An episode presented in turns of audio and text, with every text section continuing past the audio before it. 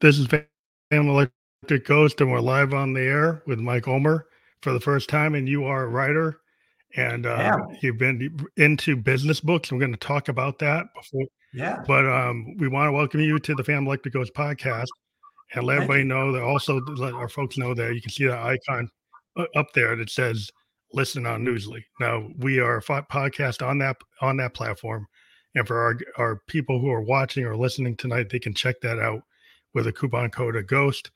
Uh, later tonight, we'll be on Newsly, and we are a featured podcast there, so you can check out this the, an audio version of this interview there. And also to let people know, we're actually at episode 1037, tracking on our Apple Podcast since 2016. And then we've got number. your What website.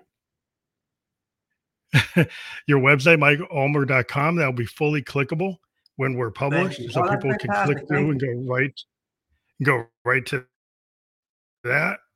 And then the other thing we're going to talk about today, the topic that we've got on deck is the three pillars of every great business book. So before we get to that, maybe you want to introduce yourself to the audience and give it like a brief, like elevator pitch of your background, your story. Oh, thank you. Thank you. Um, so, um, my background is journalism. I did about 30 years of journalism, traveled the world, met all sorts of great athletes, loved it, loved it, loved it. Um, got in, involved in the business world and then realized that the people in the business world did not have any idea of their stories. I didn't know anything about business. It was like there was this kind of like there's this mall down below my feet that I didn't even know existed. And so I went to uh, some networking meetings called BNI networking meetings. And I just found them to be great people. And I learned that there's this subset of people that are just living on their wits, right? They don't have the guarantees of a weekly paycheck. They don't have a building to walk into. They're just figuring it out on their own. And I think that's fantastic. So I started talking to all these business people. And again, I realized that they just have no grasp on their stories because the, I have a saying: the book you think you're going to write, if you write the book you thought you were going to write, you wrote the, you wrote the wrong book because it's just not the story you think it is. And yeah, it's fun. It's true. And so uh, my specialty is helping people figure that one signature story, and then we can either blow it out into a book or just send them away for the rest of their days, telling the one story, as I like to say, they should tell every day for the rest of their life. That's interesting because being a, I'm a producer and songwriter as a Yeah. serious like uh, a side gig, and the one Yeah. thing we do as songwriters is we tell stories. You know, the one the songs that are successful are, are stories Absolutely. that basically, you know, and people own those stories once they hear them. yeah. But, Oh, that's but so true. and a lot of times when we write those, we could say we had a big plan, but if you interview a lot of the great artists, they'll say that they kind of came from like a flow state, stream of consciousness, that they trusted themselves, they kind of believe in the muse.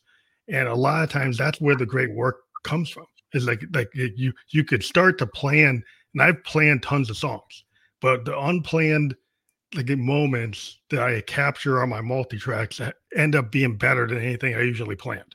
Um, so that's just my kind of background. But I'm wondering. No, no, you know what? You're right. Paul McCartney woke up and he had the tune of yesterday, and he was sure he nicked it from somebody because it was so clear in his mind, you know, that he just so he asked John, he asked George, you know, he asked Ringo, Yeah, and they said. No, man, he spent two days asking people.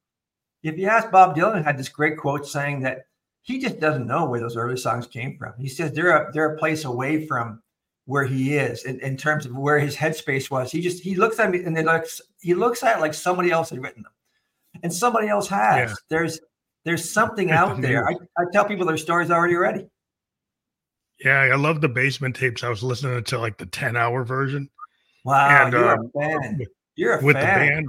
Well, I just like the, the stream of consciousness nature of those songs because Yeah. it really talks about creativity and people try to put a lot of a lot of stuff on it, like mask and layers, and try to you know be a little pompous about it. But that's like that's the heart of song creation. Like listening to that with Robbie Robertson and the band and and Dylan and Big Pink in the basement doing that stuff. I'm like, that's like how you do it. Like with every time I've been with people, you know, from a jazz fusion band to a punk rock band to an electronic band, like when you sit there and you just like the band just comes up with it, Yeah. that that usually is what jives the band together. That's what makes the song, what makes the experience of why you want to do it in the first place.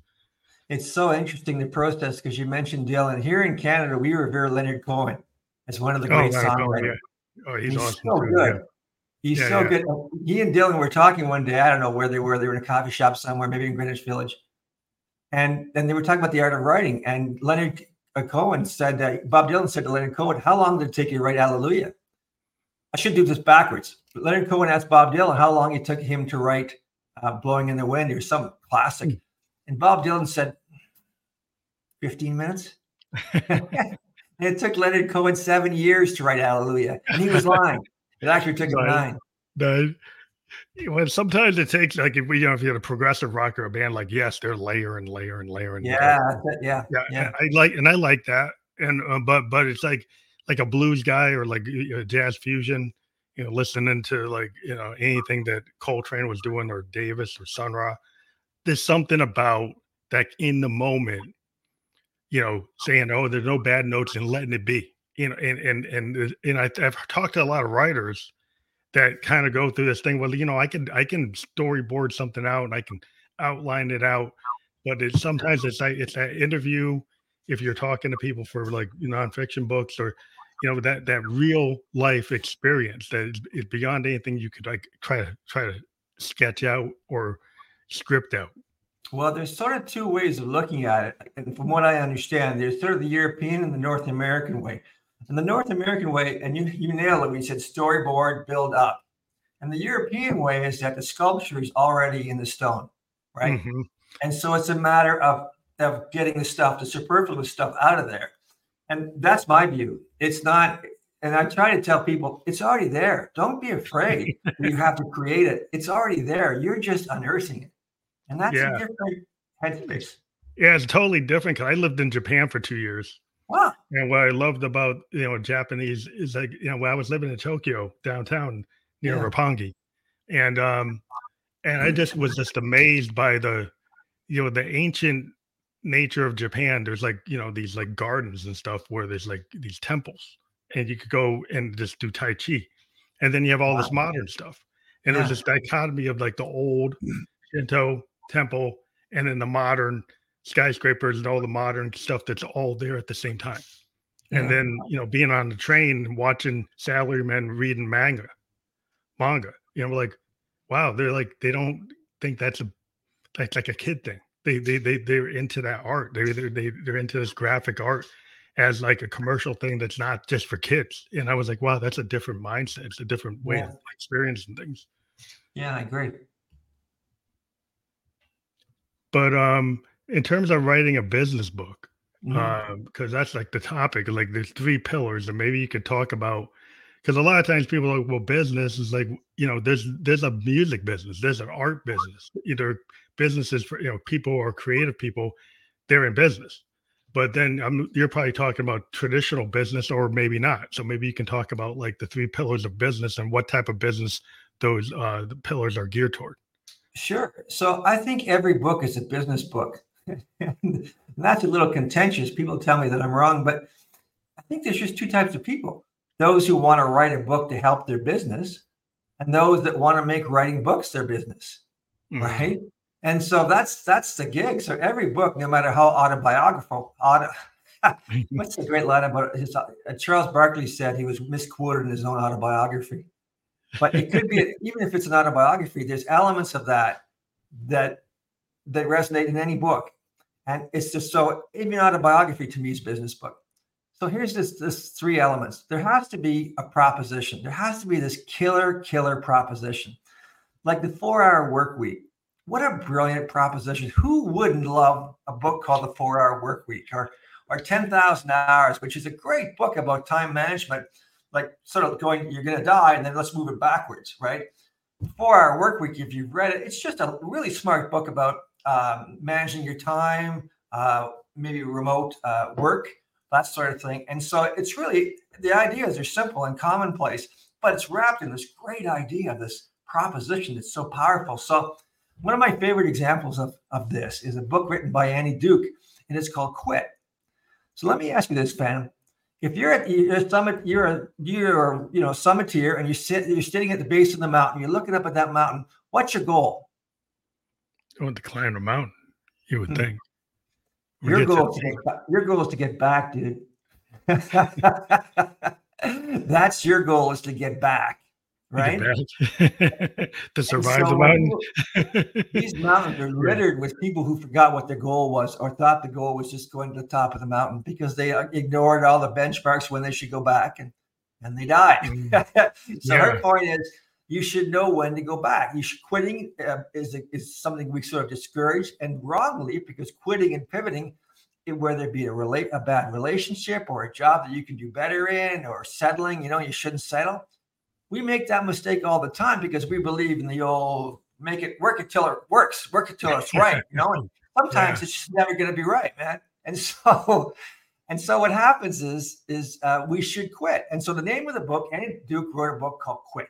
Now that's a great proposition, right? What's quit when you should quit. Great idea. No one has ever said uh, had a book called Quit. No one's ever had a book called The Four Hour Work Week. No one has ever had a book called How to Win Friends and Influence People, written in 1938.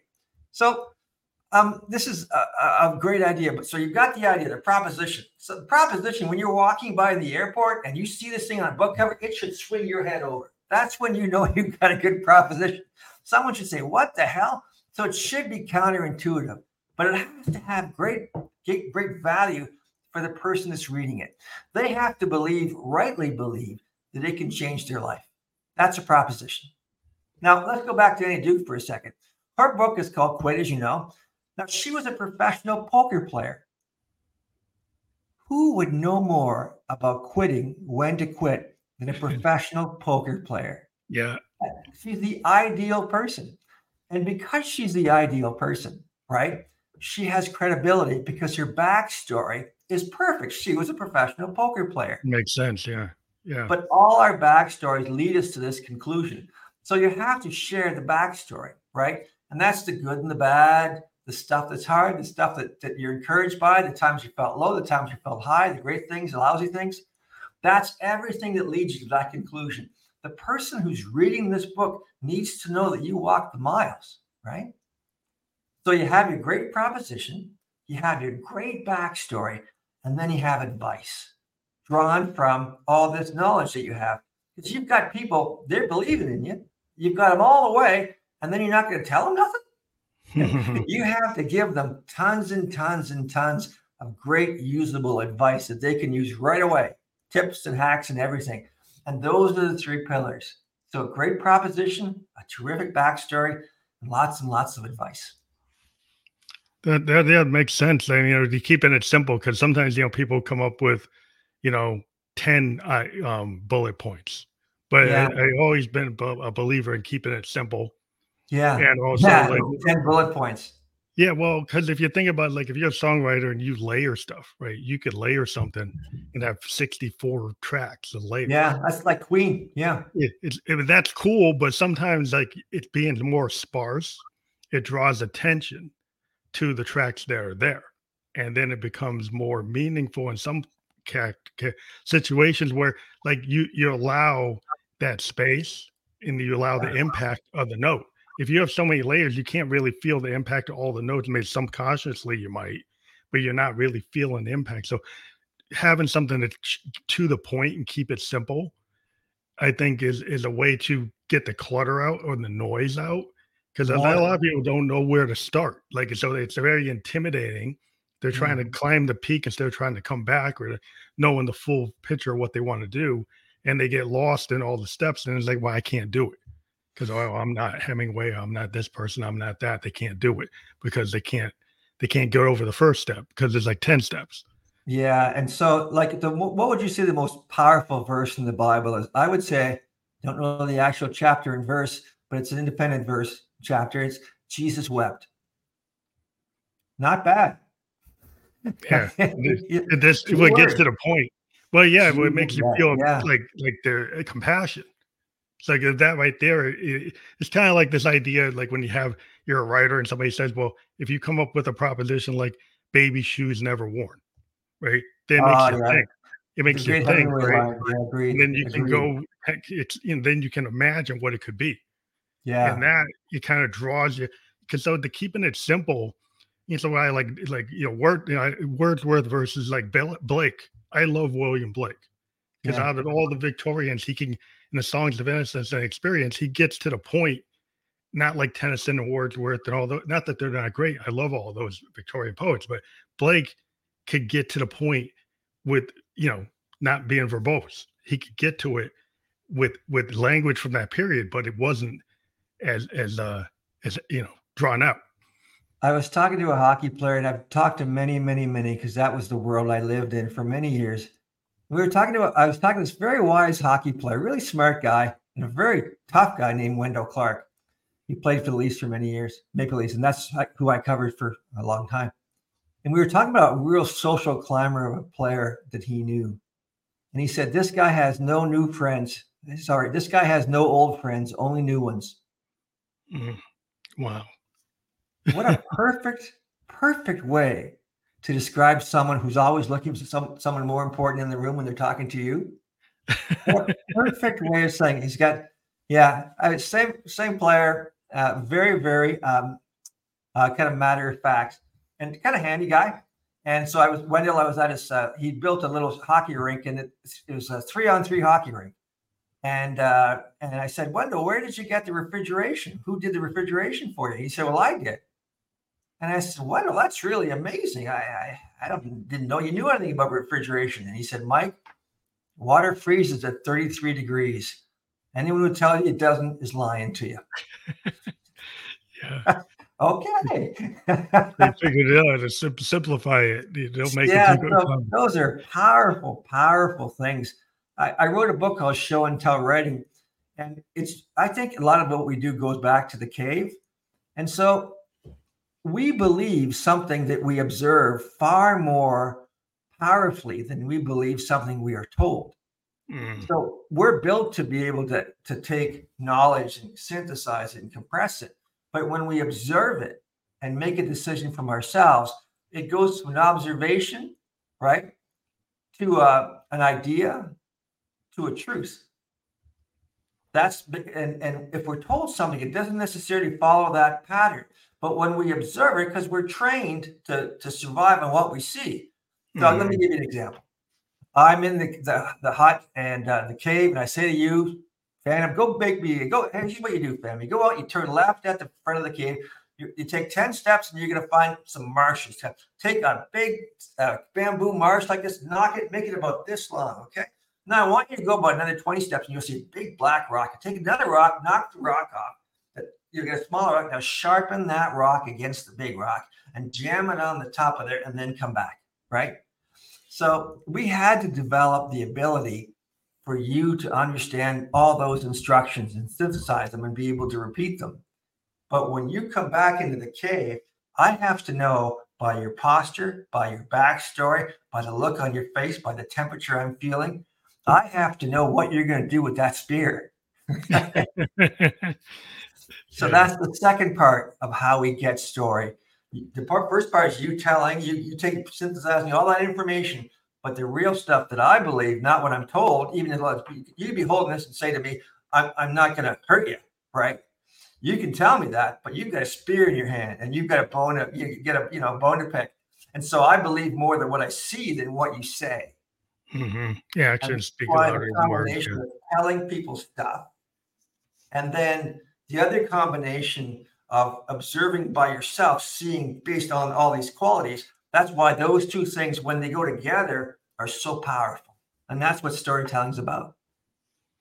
Yeah, the storytelling is, is, is, it's so integral to like a lot, a lot of what we do as podcasters.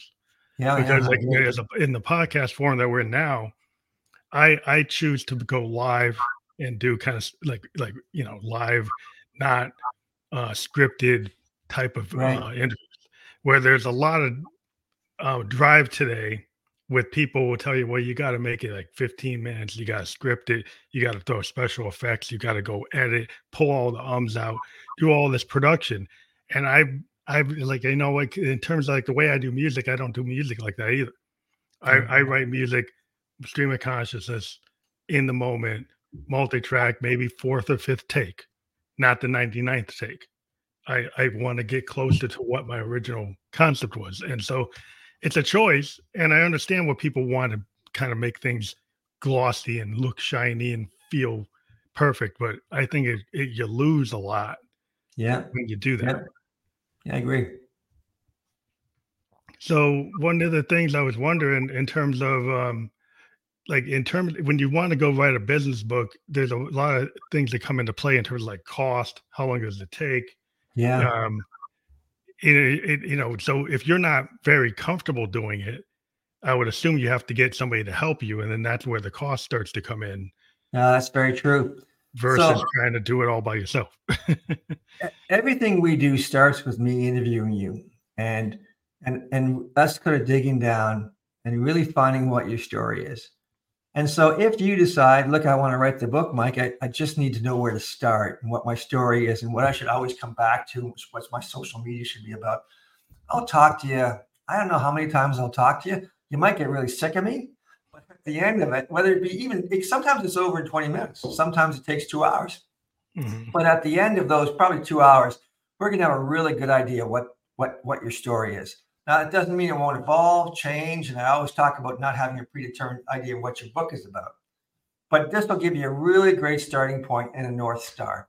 We do that with all their books. Every book we do, I interview you. And there are people who are so sick of me, Phantom, because I come back. I come back and I come back. And I'll give you an example.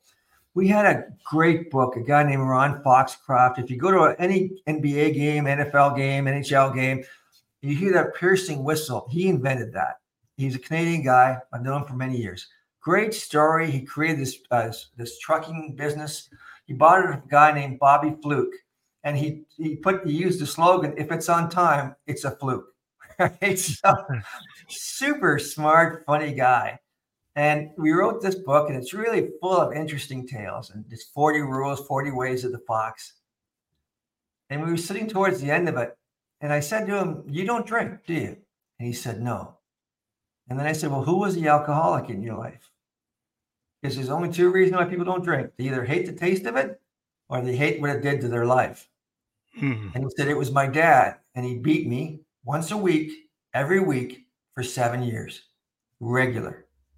And I said, we talked about his dad, and he said, My dad was the king of woulda, coulda, shoulda. Oh, right? He was a man that left nothing accomplished. He just always blamed something else. So my friend Ron said, I, I decided I was never going to be that guy. Never going to say woulda, coulda, shoulda. And I wasn't going to drink. And if you if you were writing your book, Phantom, you probably wouldn't put that in because it's awkward to say my dad beat me and he was an alcoholic when I was a boy if left to our own devices, we won't include that because it's, it's too hard. I wouldn't either. So that's why it's important for someone like me to be asking you questions. I'm going to make you a little uncomfortable.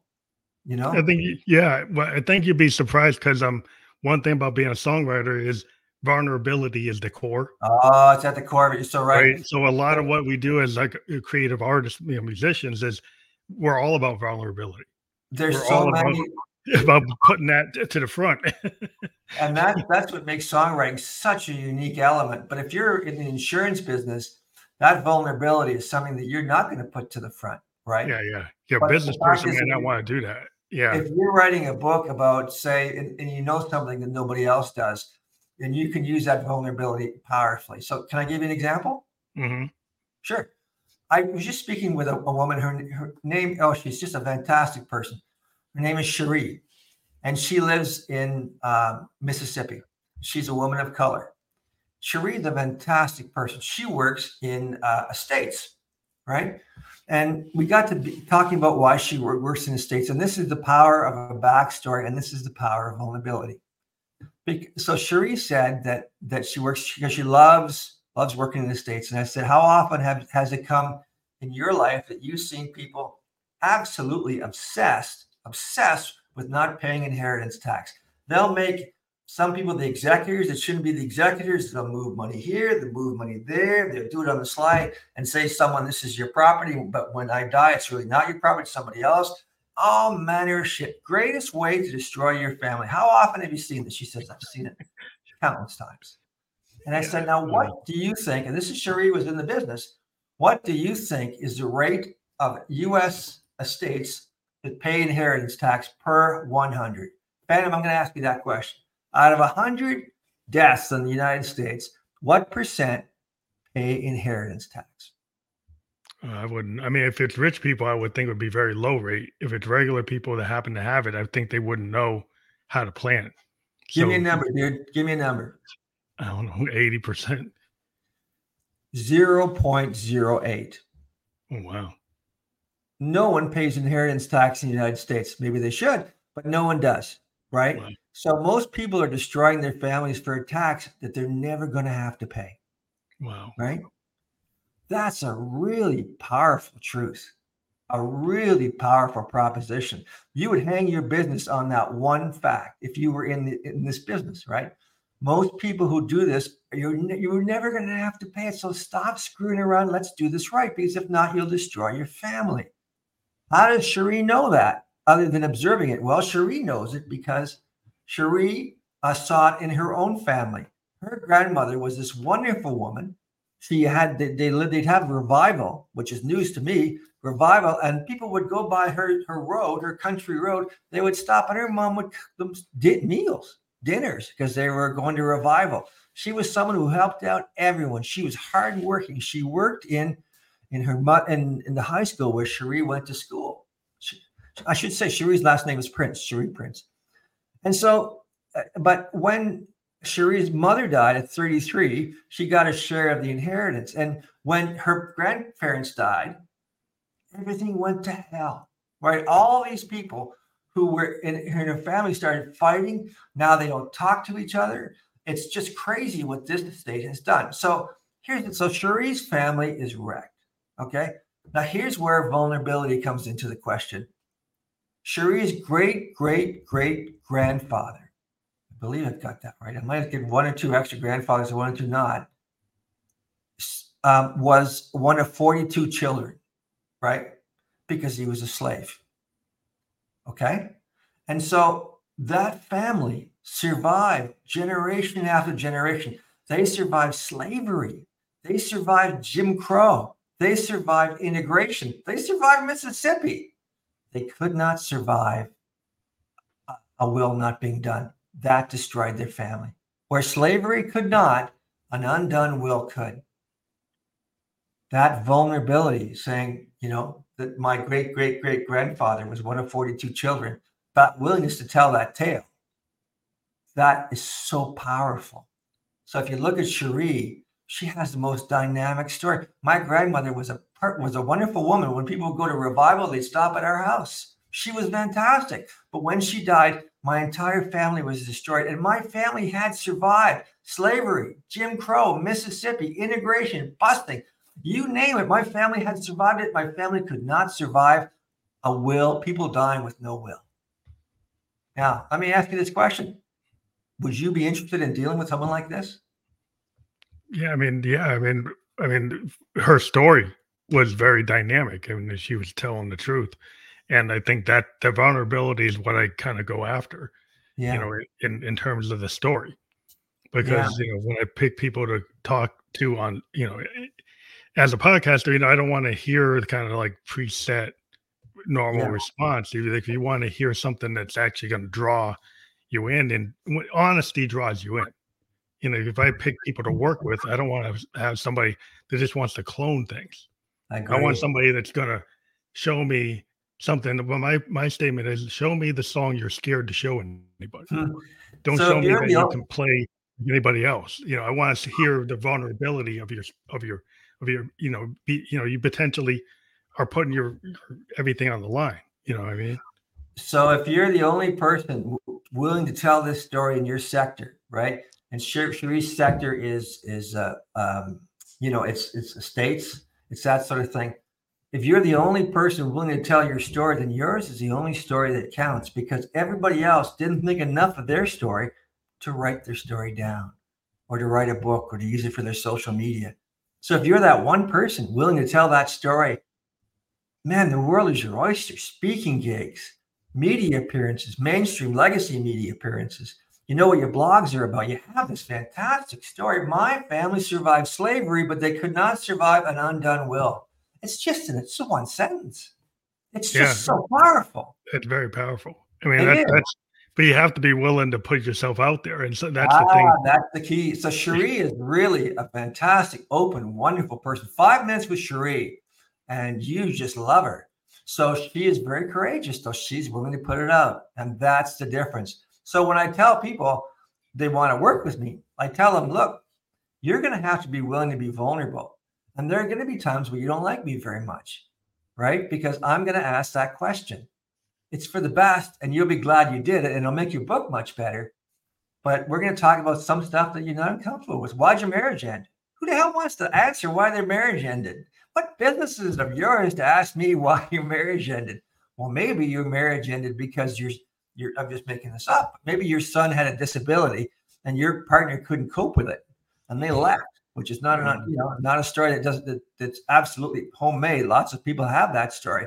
Okay, now now we're talking something. So what is this book about? Could it be about the effect of your son's disability on your family in relates to your marriage, in relates to your siblings, in relation to your to your uh, to social services? This is something that's really important, and it came from a question potentially that you never wanted to answer.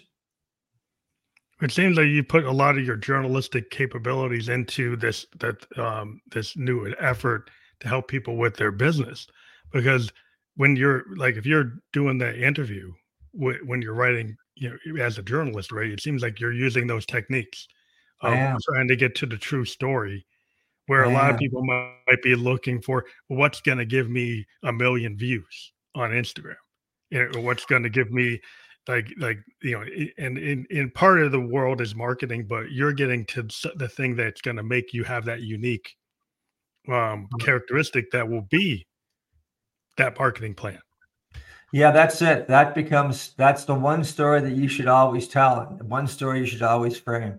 Yeah that's journalism's great that way. Journal, it's tough it's a lousy place to be right now but it's a great place to be from. The other thing i tell you why i do this. I love that moment of connection with the person where you you help them see something about their lives they had never really grasped before. Because when you write a book, I tell people, you know what? The book is the second best thing I'm going to give you. The second best thing. I, I tell them, you're, I'll, I tell you what I'll do.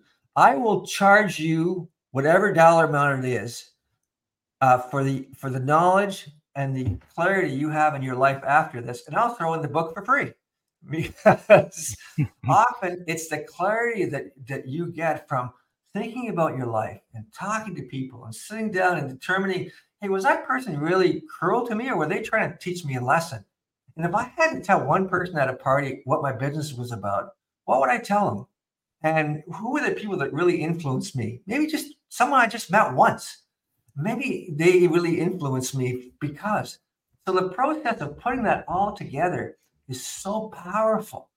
And that's something you can use for the rest of your life. And we'll throw the book in for free. It's really interesting that you you're pointing out that like the the way you go at it is to pull those nuggets of like really authenticity yeah. and vulnerability. Mm-hmm. Whereas some people they might be so in their head about their their actual running of their business. Yeah. And they're thinking it's like A to Z the steps I take in my business, right? Or and, and maybe now understanding that that you know maybe that's what you think it should be but right. what you're telling us is like that's probably not the way it should be no and but you know those things are great for the recommendations after you know when you've told your your story and when you've sort of differentiated yourself with the power of your story those things are great like if you if you know a hack or a tip or something like that that's great but that's not your story and the other mistake people make is they think their story is is what draws people. Nobody cares about your story. Phantom, nobody cares about your story. Your mother may care. My mother got she lived to 100. She was the best. She did care about my story. She'd be about the only person in the world. Nobody care. No one will walk across the street for your story, but they will travel miles for your conclusions. Mm-hmm. Mile. Conclusions. I'm not in the story business. I'm in the conclusion business because conclusions are the most powerful things. Everyone's got a story, and we both know it. Not a lot of people have conclusions. Yeah, because all the steps of your story, like it could be some Forrest Gump level story, but like, what's the lesson? What's the lesson Right. learned? Right. What's what's the you know, what's the hack? What what are the what's the advice? Everybody today is so stressed out about they want to know what what are the top ten hacks? What are the Yeah. top five things I can do? How I can you get know, it. so, so if you don't get get to that and it's just one event after another strung along, say, well, I don't know what the point of that is. I'm looking for I'm looking for an answer. And and you know the guy, if you know the background of the person doing the hack, if they're new and they just they could just be throwing it out. If they've done the miles, then you, they have more credibility. If and if they have that one overriding great proposition, then they have a ton of credibility. And the power of your story is the ability of your listener to believe it. yeah. That's the gig. Yeah, 'cause you that- wonder- that's really powerful when you do it. The thing is, so people say to me, "Who's you like? What's your audience for your book?" And that's supposed. Lots of people they write their book based on what they think their audience wants to hear. No, man, tell your greatest story, and if you sell insurance, they'll find you. If you're a car mechanic, they'll find you. If you're a politician or whatever, they'll find you. Tell your superb story and they will find you. Don't worry about tailoring it for your for insurance consumers because really you're not selling to insurance buyers, you're selling to human beings. Well, you want it to be beyond that. It's, the law of attraction, right? So if you have this idea, right, and you just think you want to stay in a narrow lane, Yeah. you're just going to be in that lane and you're not going to go beyond it. So Oh, how you how you gonna how you gonna have like I, I believe in this thing called like expand expansive expansive concepts. Yeah. expansive concepts like and we live in a world where people want you to stay in the lane. They want you to be in the canon so if you're in this particular canon you're in this lane you should stay in there you get to be the best person in that lane. But Right. like i rather mix things up right? I rather take a little fusion jazz with a punk aesthetic right? With a little blues tint like w- well that's going to be different than all three of those it's going to be a combination it's like what i'm feeling it's what I feel, and I'm feeling if I put that out there and throw it at the wall of the of the world, there are going to be people who dig it, and the people who don't. But the people who dig it because it exists, they'll they'll find out about it and they'll get drawn to it. So if you put the, that nugget, like you're saying, of that authenticity of the self, of of that vulnerability, then people are gonna gonna feel it and they're gonna move toward it. Those things are immune to genres, you know? They're just they just don't if you have somebody who's great, the genre doesn't matter. I mean, you know, Tony Bennett listened to all sorts of music and who I I, I adored. I saw him a couple times and he said, you know, good is good. Yeah, good's good. It's not it's not a matter of good in the genre. It's just good. Yeah, It's either good like or it's not. If you look at cross cross genre, cross style, right? Like the only way you get better is if you take everything as a human being. It's like the, what I feel is like the muse is the way you synthesize. If you're a creative person and you're open to that muse idea, you're able to synthesize stuff in your subconscious, stuff you just heard today, stuff Yeah. it's you know that you read or watched or Yeah. you know the the ten thousand hours of doing whatever you did. That make you good at what you do. And Yep. if you trust yourself as a creative, it just synthesizes. But if you don't trust yourself, you keep, keep on starting and stopping and never finishing it. But when you trust yourself, you let it, you actually go to completion. You actually take that thought and actually go and do it rather than saying, well, maybe I could do it, should have done it, wish I did it. You do it. And then, so our range of services goes from people who just want to learn their story to people who want to write the book. And we have a fantastic coach. And then there's people that just, just, they look at it and they say, I just don't, I don't have this kind of time because it takes people often 600, 800 hours. So if I do your book, and our books are about 15,000 to 2,000 words, about 120 pages. Mhm. I need about six hours from you to interview you, and then you'll need about a couple other hours to review the manuscript. So give me three months, give me eight hours, and I'll come back with a really great book. Wow. That's a that's a proposition that's really kind of hard to beat, and that's what That's we do. So we have the absolute people that are in the podcast just want to know what their message is. They want people to help us along with the book, and we coach them, and we don't touch the keyboard, but we help them develop the book. And then there's people who we, you know, we really, really um, create the book for. It's not ghostwriting really because a ghostwriter just talks to you once it kind of goes away. We don't do that. We hound you, man. continue the interview. and then, yeah, and, and then we come back like six hours later. So in three weeks and eight hours, you've got a book. So there's a whole different range of services there. But the important thing is every one of them starts by defining what those three things are the proposition, the backstory, and the advice. Everything we do is based on those three things. And this, this you, you're giving people like like uh, no reason to uh, be a you know procrastination, you know, to be a procrastinator, because like if you're going to offer the ability, like if you stick with this, if, if you allow me to interview, if you allow me to go through this process that you've developed, then you're going to have a win. And so yeah. why would you want to lose? Absolutely. And writing is hard for people. I, I, get it. People have the idea that writers write, like to write. I hate it. I hate it. Dorothy Parker had the best line about writing. She said, I despise writing. I love having written. Right. And she's dead right. So people find it so hard because there's 50 words, but only one right word. There's yeah. so many ways to idea. There's some there's there's the flow of the page. There's a, a mistaking it's for it's for the possessive instead of it is, or there for there, or getting a name wrong, or a fact wrong. There's so many ways you can go wrong. It's like walking through a dancing through a minefield. And and so because of that, and because once you get better, this is really the bane of it. Once you get better, you don't want to give people the cheap shit you gave them before, right? you, got one percent better, so you want your stuff to be ten percent better.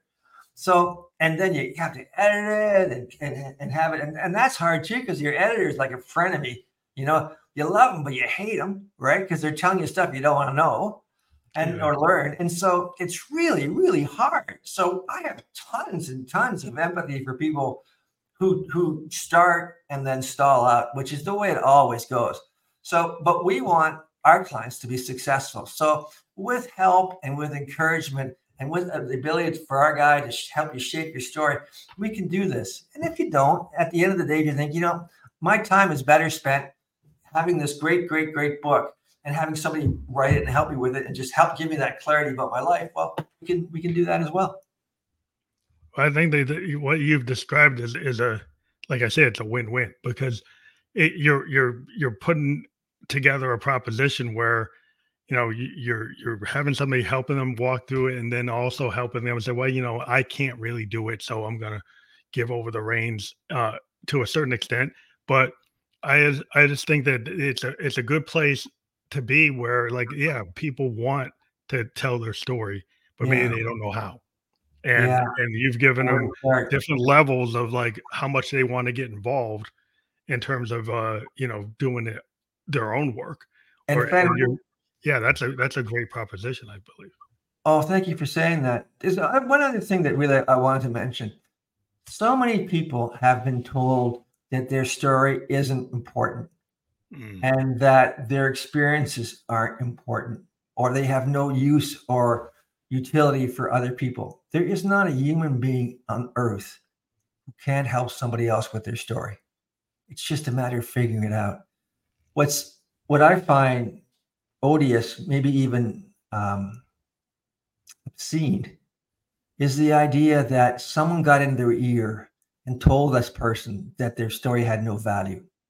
That's someone they trusted and believed gave them the impression that they, they didn't matter, their story didn't matter. Those people, and they're often teachers and parents and coaches, those people should be consigned to the seventh circle of hell. Yeah. because but we carry around those lies our entire life. You know, yeah, we you, like, this imposter syndrome gets built in. Oh, from, the, I, from the, the, the the kind of law of attraction. If you get around people that are downers, then, yeah, like like I'm a Buddhist, I so I, am a believe in like negative energy, right? So if you're around yeah. the people who have this negative energy and they're down on themselves and they're down on you, then you don't see a way out. But if you start to to believe and it's hard because you get to that crucible moment where you know, you're probably running into people that got to that crucible moment and they know I do matter. I do have something to say, but I don't know how to do it. But I really am I'm, I'm dedicated to figure out how. So you're the kind of person they want to they want to run into, and and because they'll get the encouragement of, yeah, now I finally am getting getting on the right foot. Yeah, I'm, I'm making that progress. I work for the right to meet those people. That's what I do because I, I'm 64. So when you're 64, no one's going to hire you, right? And and so I have to work for the right to work, but I write I work for the right to meet those people, to help those people. That's why I get up in the morning, and that's why I do what I do. I do all the other stuff, you know. I, I do podcasting myself, and I do social media, and that's nice. That's fine. It's fun. But I write just if I could have my life perfectly, all I would do is help those people find their stories because that's really what I love to do. I think we can kind of end it there because I know you're pressed for time a little bit, but I think that, your story about helping people is is a great story, and this kind of story we like to tell on this podcast. We want to remind people to go to www.mikeulmer.com to to to connect with you, and that, that's where they can like book an appointment, begin the process. Is that how they reach you? Yeah. And of course, the call is always welcome. People have tons and tons of questions about it. And I'll answer any question they have. My website has, oh my God, 4,000 words of questions. So if you go to the website, just go to frequently asked questions and it'll answer all your, your, your questions. What I really want to stress, if I can, just to, I know we, we talked about 45 minutes, but if we can just go another couple minutes, that'd be great. If yeah, yeah. Um, what I really want to stress is there are no gatekeepers anymore. You know, people should know that their book is not going to be in, in the airport, probably. 98% of the books aren't going to be in the airport. They're not going to be picked up by big mainstream people, big mainstream companies, because those companies don't exist and their lists are super, super short. The thing is, with Amazon, you don't have to pay a dime to get your book printed. And it's the biggest bookstore in the world. And you, you may not like Amazon, there's other services as well. But if you just have a completed manuscript, you know, print ready, ready to go, you're there because all you have to do is, is install that on Amazon. And there's if you if you sort of if you're working with a traditional publisher, they decide how many books are printed. They decide the price of the book. They decide the vibe of the book. They decide the cover. When today you have more control, more choices than ever, it's really a great time to, to produce a book, which of course is so essential for your social media, for everything to tie into. It's really who you are. But don't be discouraged because HarperCollins isn't going to buy your book. It's better this way. Yeah, you can think about it. Like you know, with musicians, we are in the same kind of boat where we don't have gatekeepers, and then we have like all these streaming services that'll put our stuff out. Yeah, but, but the, the the core to winning in this type of thing is like okay, if you go out and tour, you have a merch desk and right. you sell your vinyl at the merch desk, you sell your posters, you sell your t-shirts, but you can micro at a micro level actually do better with your royalty rates and how much money you make because you own your masters, you own your content.